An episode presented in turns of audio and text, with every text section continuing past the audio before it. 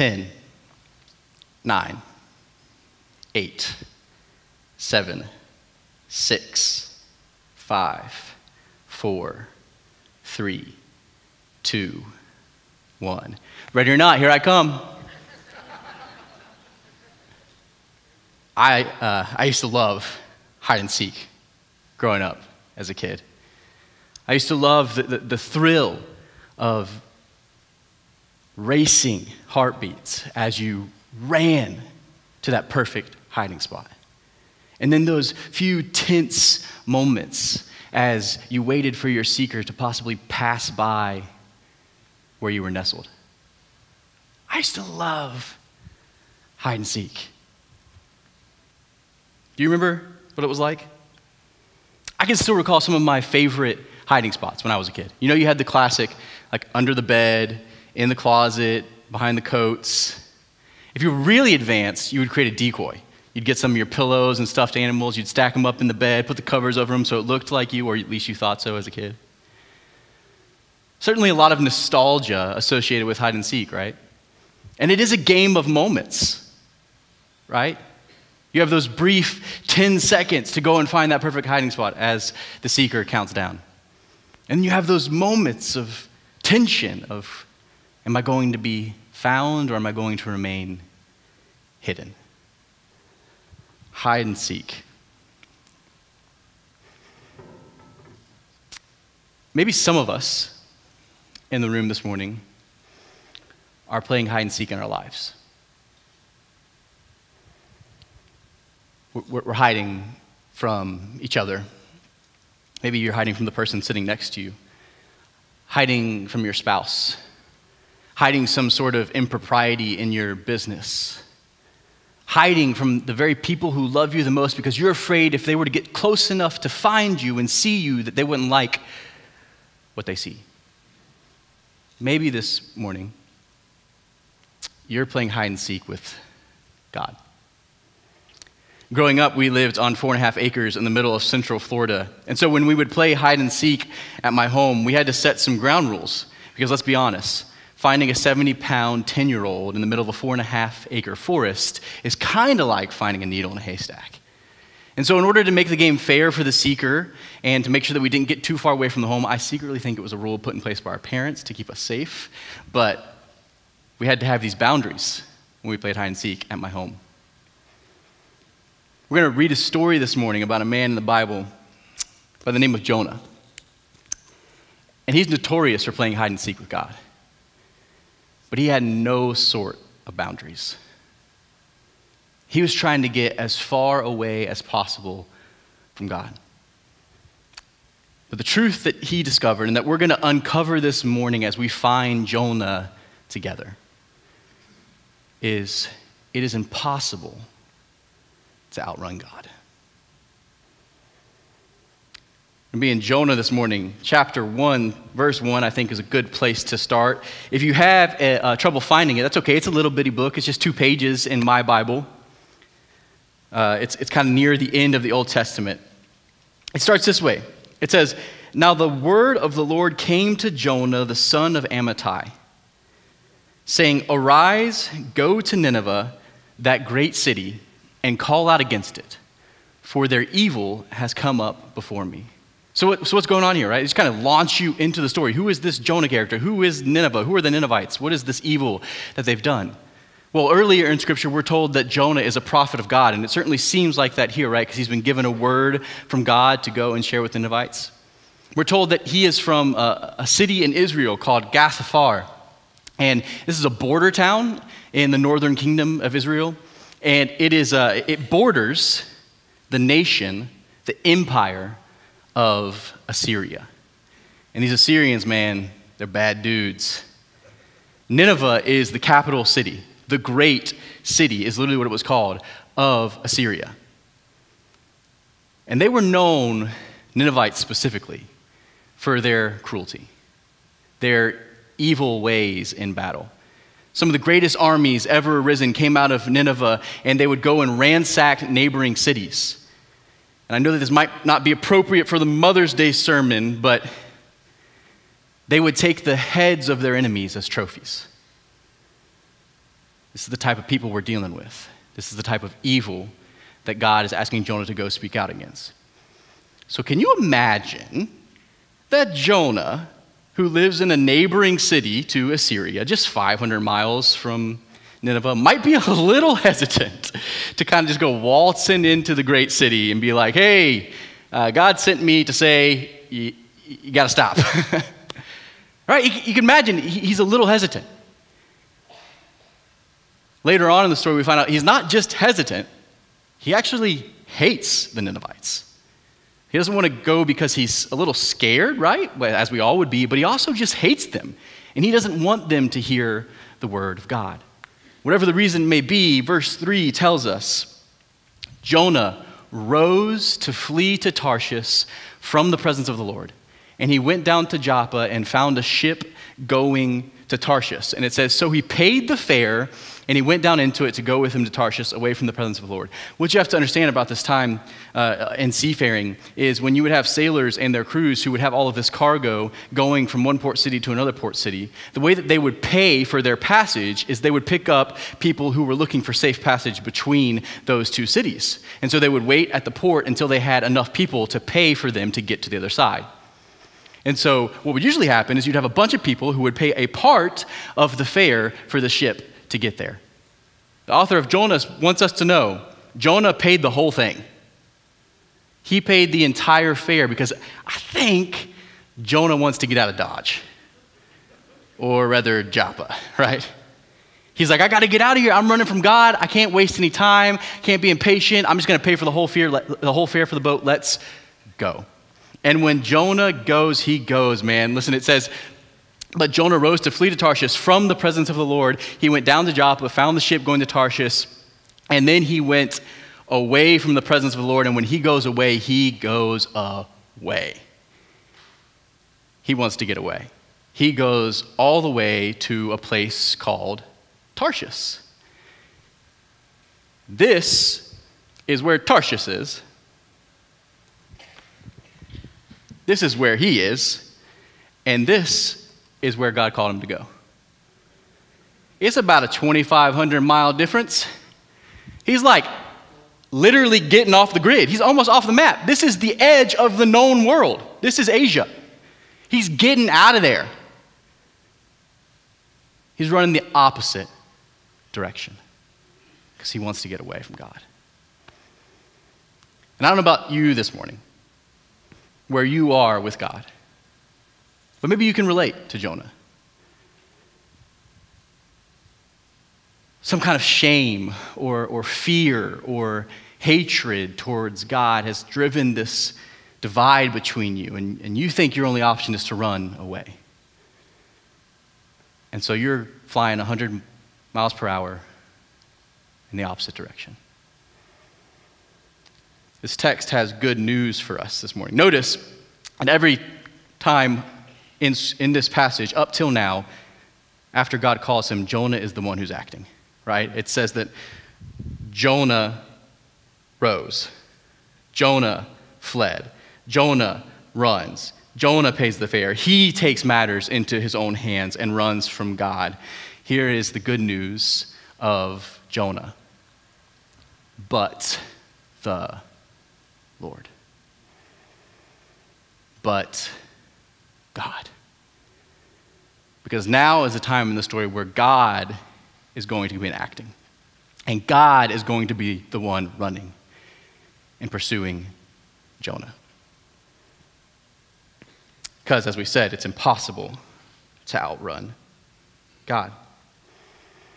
This is how God pursues him. It says, But the Lord hurled a great wind upon the sea, and there was a mighty tempest on the sea, so the ship threatened to break up. But the Lord, Lord hurled. Now, again, I don't want to go over 2 for Mother's Day. But sometimes there are consequences to running from God. There are consequences to running from God. But the Lord hurled a great wind upon the sea. Sometimes, Sometimes our God is the God who calms the storm. Other times, he's the God who causes the storm. Oh. That might make us feel a little uncomfortable this morning, right? Because we're like, we're real comfortable with the idea of a God who calms our storms. But if we're sitting in the middle of a storm and you're like, wait, you mean that, you mean something that God also has the power to cause them? Yeah, mm-hmm. He can do both. The wrath of God. You're like, Jake, it's Mother's Day, man. You're going to talk about the wrath of God on Mother's Day? Sorry, guys, it's the text. I got to do it. Jonah runs from the will of God, so he experiences the wrath of God. This is the wrath of God trying to turn Jonah back to him. But this is what you have to understand. The, the, wrath of God and the will of God, the reason He called you in the first place and the reason He's trying to win you back with His wrath, are always motivated by the love of God. Think of it like this. Think of, okay, I have two little toddlers, right? They're quite the pair. They like to rebel together, right? That's kind of their thing they're doing right now. I have one that's just a little over two, one that's about to be two. They're real close together, and they are mischievous, all right? The other day, I walked into my bedroom and I found my daughter, Ayla. She was in my bedside drawer, and she had taken everything out of my bedside drawer and thrown it all over the bedroom. So you can imagine that she accrued a little bit of the wrath of her father, right? Like, no, this is not how we behave. We don't just take things out of people's drawers and throw them all over the bedroom. So I had to have that conversation with her, I think she, I think she got it. So about four hours later, it's real quiet. And I'm like, what's going on here? And I walk back to our bedroom again, and now there's two little heads on the other side of my bed. She had brought her brother with her this time. And I walked over and I said, Now, Ayla, what did I say about getting in the drawer? And she said, But dad, Campbell said. That's her brother. And I said, hey, Sweetie, I don't care what Campbell said. I asked you, what did I say? And she accrued a little bit of my wrath in that moment, right? I had to discipline her. And listen, I don't do that just because I don't want to clean up the junk from my, my drawer. I do it because I'm trying to teach her boundaries. I'm trying to teach her discipline. I'm trying to teach her what not to do. And I'm trying to keep her safe because I love her.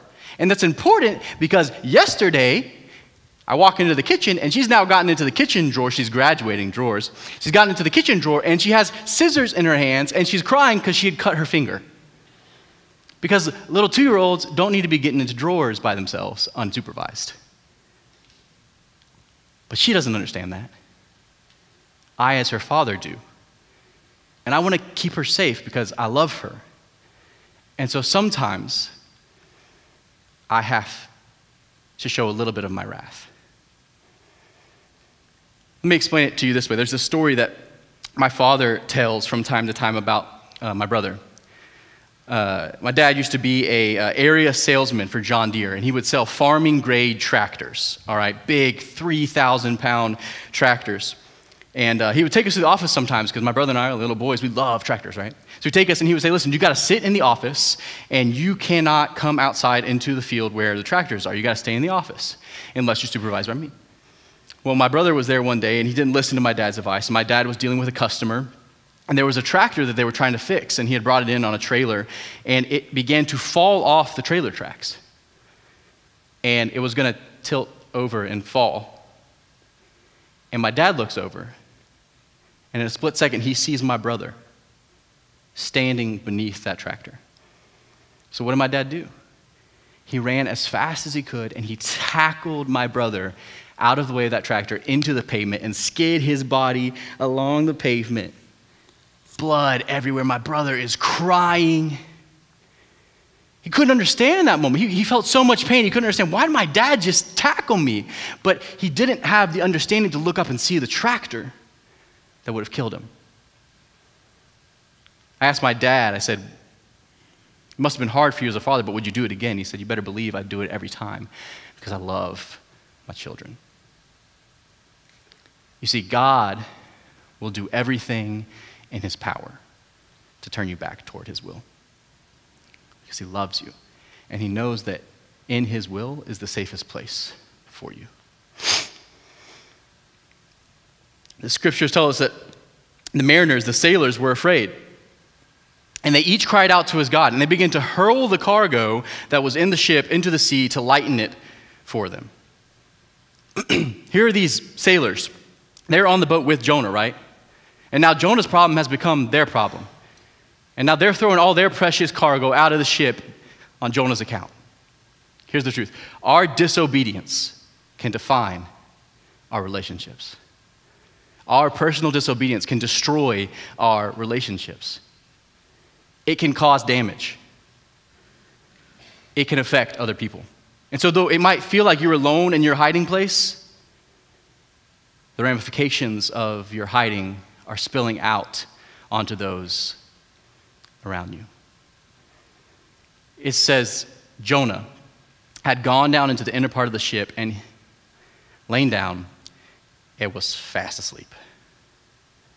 There's this storm going on around him, and he's just snoozing.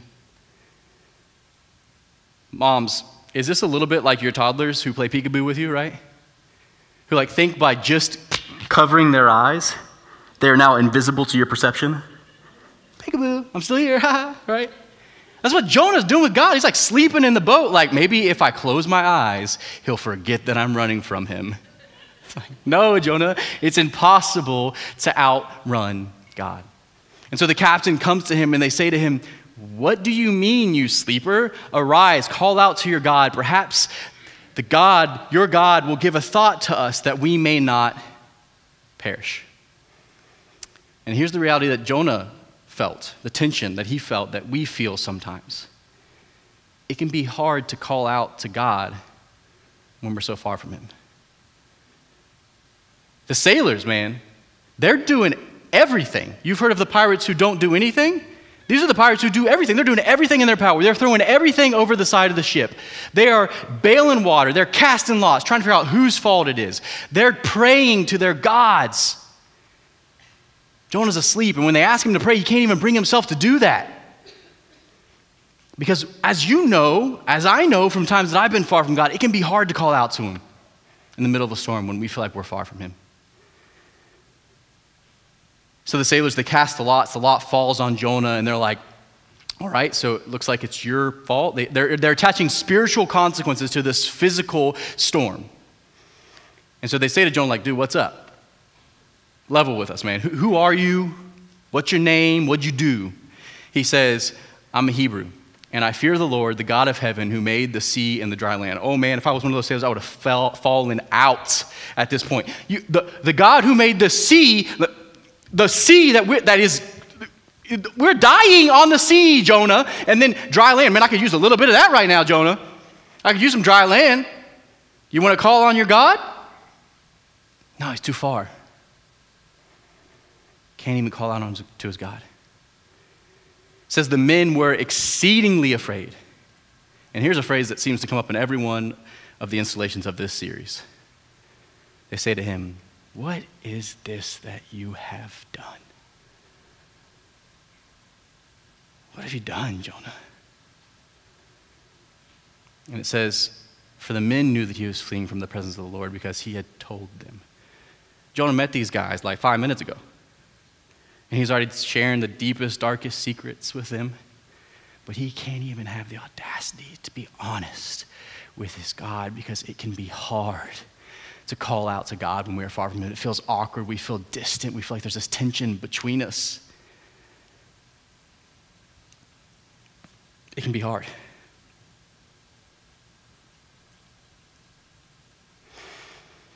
And so he says to them, He says, Pick me up and hurl me into the sea. Let me just pause right there, right? Jonah, you've been running this whole time, bro. Those legs seem to work pretty good. You think maybe you could just jump out of the boat? I mean, if the problem is you, we've all identified it. Why don't you get out of the boat? Pick me up. The cowardice, right? Pick me up and hurl me into the sea. Then I know that the sea will quiet down for you, for I know it is because of me. That you think, Jonah? You think? Yeah, we're pretty aware. Thanks for updating us.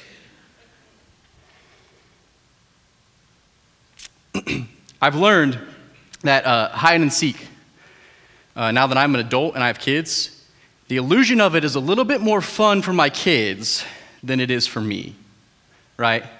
Because I'm like all time seeker. I'll never get to hide. It's a shame. I'd kill them. I would hide the best spots. They'd never find me. I'm always seeking, right? and let's be honest, they're toddlers.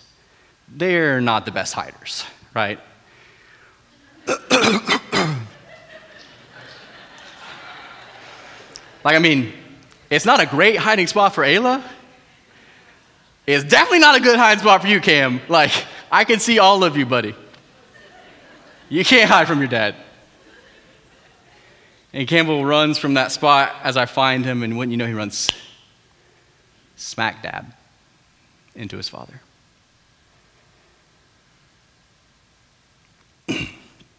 it says in the text, he went down to Joppa. So he paid the fare and went down into the boat. But Jonah had gone down into the inner part of the ship. And then later, after he's been thrown off of the ship and he's sinking into the water, he prays this to God I went down to the land whose bars closed upon me forever. So Jonah's not only as far horizontally away as he can get from God, he's now as far vertically as he can as well. He's sunk to the very bottom. Maybe, maybe you're there this morning. And you're like, I've, I've hit rock bottom. There's no coming back from this.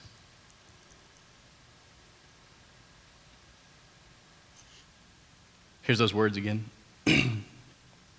and the Lord but the Lord. When we think our story is over, God is just getting started. For anybody else, jumping out of a boat in the middle of an ocean during a storm means certain death, but God. The Lord appointed a great fish to swallow up Jonah. And Jonah was in the belly of the fish three days and three nights. What a fantastical story, right? But here's the truth for us this morning you can never run so far or sink so low that you can't be consumed by God's love. You're never too far because it's impossible to outrun our God. I'm reminded of the psalmist in Psalm 139. He says, Where can I go from your spirit, O Lord? Where can I flee from your presence? Jonah understands that, right? Where can I go? If I go up to the heavens, you're there. If I make my bed in the depths, like Jonah, you are there. If I rise on the wings of the dawn, if I settle on the far side of the sea, like maybe Tarshish, even there your hand will guide me, your right hand will hold me fast. And check this Surely the darkness will hide me, I say, and the light become night around me. Even the darkness will not be dark to you. The night will shine like the day. For darkness is as light to you. When we feel like we're hiding from God, like we're shrouded in darkness, man, if we would just turn, turn toward Him, we'd run smack dab into our Father. So, the question for us this morning is will you slow down long enough to be found? Jonah says, When my life was fainting away, I remembered the Lord. Will you remember? Will you turn back toward God? I love this. It says, The Lord spoke to the fish, and it vomited Jonah out up onto the dry land. Here's that dry land he's been wishing for, right? Covered in bile. Can you just hear? If, if you're playing hide and seek with God this morning, can you just hear him shouting to you? Ready or not? Here I come. Ready or not? Because listen, God doesn't care if you're covered in bile. He doesn't care if your life has been put back together yet. Ready or not? Jonah still smells like the bile of the belly of the well, and I'm sure he has like a seaweed crown around his head and he's covered in a fish net. God doesn't care if you're still covered in the mess that's been consuming you. He doesn't care that you smell like you've been a long way off or that you still show, show signs that you've sunk all the way to the bottom. He wants you. And whether you know it or not, He's been pursuing you this entire time. so, can you hear Him? Ready or not? Here I come. And that can be like that defining moment in hide and seek. When we discover whether or not we're going to be lost or found. God wants to redefine you this morning as found. And if you're in the room this morning, you're like, Jake, I haven't been running from God, so like this message is not for me. Sorry, the story of Jonah doesn't end there.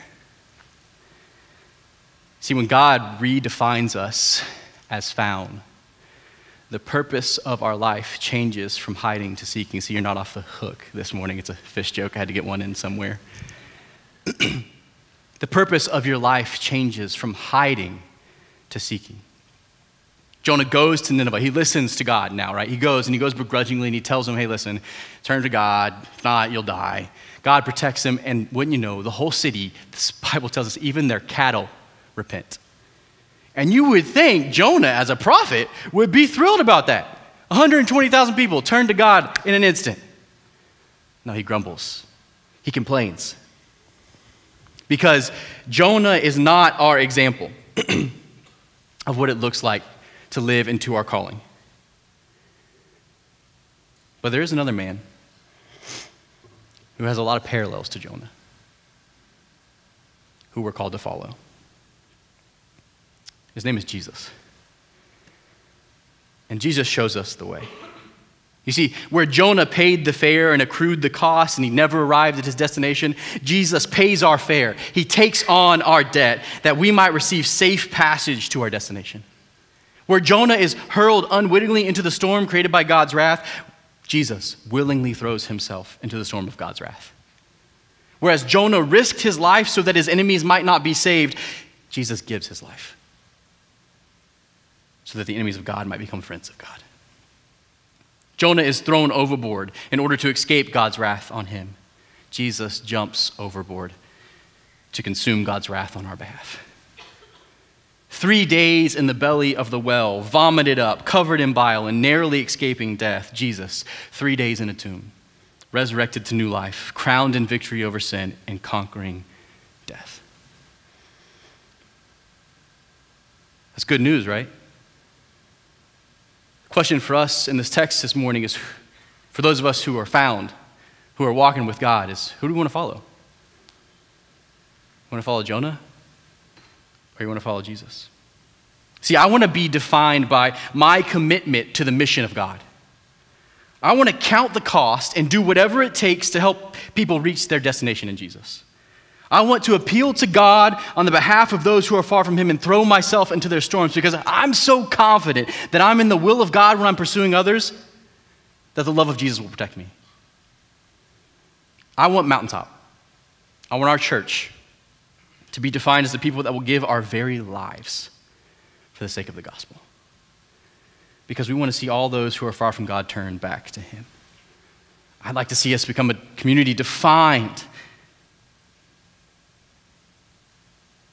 by jumping out of our comfort zones for an opportunity to reach people. Because here's the truth we've been found. We're no longer hiders, we're seekers. And we take every moment of the rest of our lives to introduce people to the man who rose from the dead, defeated sin and death, and can offer them a new opportunity at life. it can be really easy, right, to look down our noses at Jonah, kind of like he did at the Ninevites, and be like, man, really, Jonah? After all you've been through, you're going to stand there and act like somebody else doesn't deserve the mercy of God? Really? But the author of Jonah does something really interesting. He ends the text with a question. And Jonah never answers it. So who's supposed to? God says to Jonah, Should I not pity Nineveh, that great city in which there are more than 100,000 persons who not know their right hand from their left hand, and there's also much cattle? I think the question is intended to be a mirror for us this morning. To ask ourselves, who is it that we believe is beyond saving. When I was a little kid, we used to play hide and seek, and uh, we had this kid that would come over sometimes, and he wasn't really one of our friends, uh, but we let him play anyways. and he was really good at hide and seek, at least the hiding part, like too good. I think it was because he was a little weird, so he like had gotten used to it. But he would always hide in really hard to reach places, and he'd be the last one out there. And I'm going to be honest with you, sometimes we just leave him, or like start the next round and not tell him. Because the best people at hide and seek, the best players of hide and seek, they're typically the loneliest, right? We have a tendency to forget about them. We live in a city of 500,000 people who don't know Jesus. Half a million people hiding in plain sight. And they're shrouded in so much darkness that they too can't tell their right hand from their left hand. Are we just going to forget about them? Do we think that they're worth seeking? And to what lengths are we willing to go to find them? I think it's time we flip the mantra on its head and we adopt God's phrase. Ready or not, here we come. Ready or not, Birmingham, here we come. I don't care what's in your past. I don't care what you've been running from, ready or not. We're coming for you. And we're carrying with us the good news that no matter how far you are from God, it is impossible to outrun His love. And might we be a living representation that can always, that you, Birmingham, can always run out of hiding and back to the Father. Because you just never know. You never know who's out there waiting for their defining moment. And it might seem insignificant to you, but I promise you, it can change their life.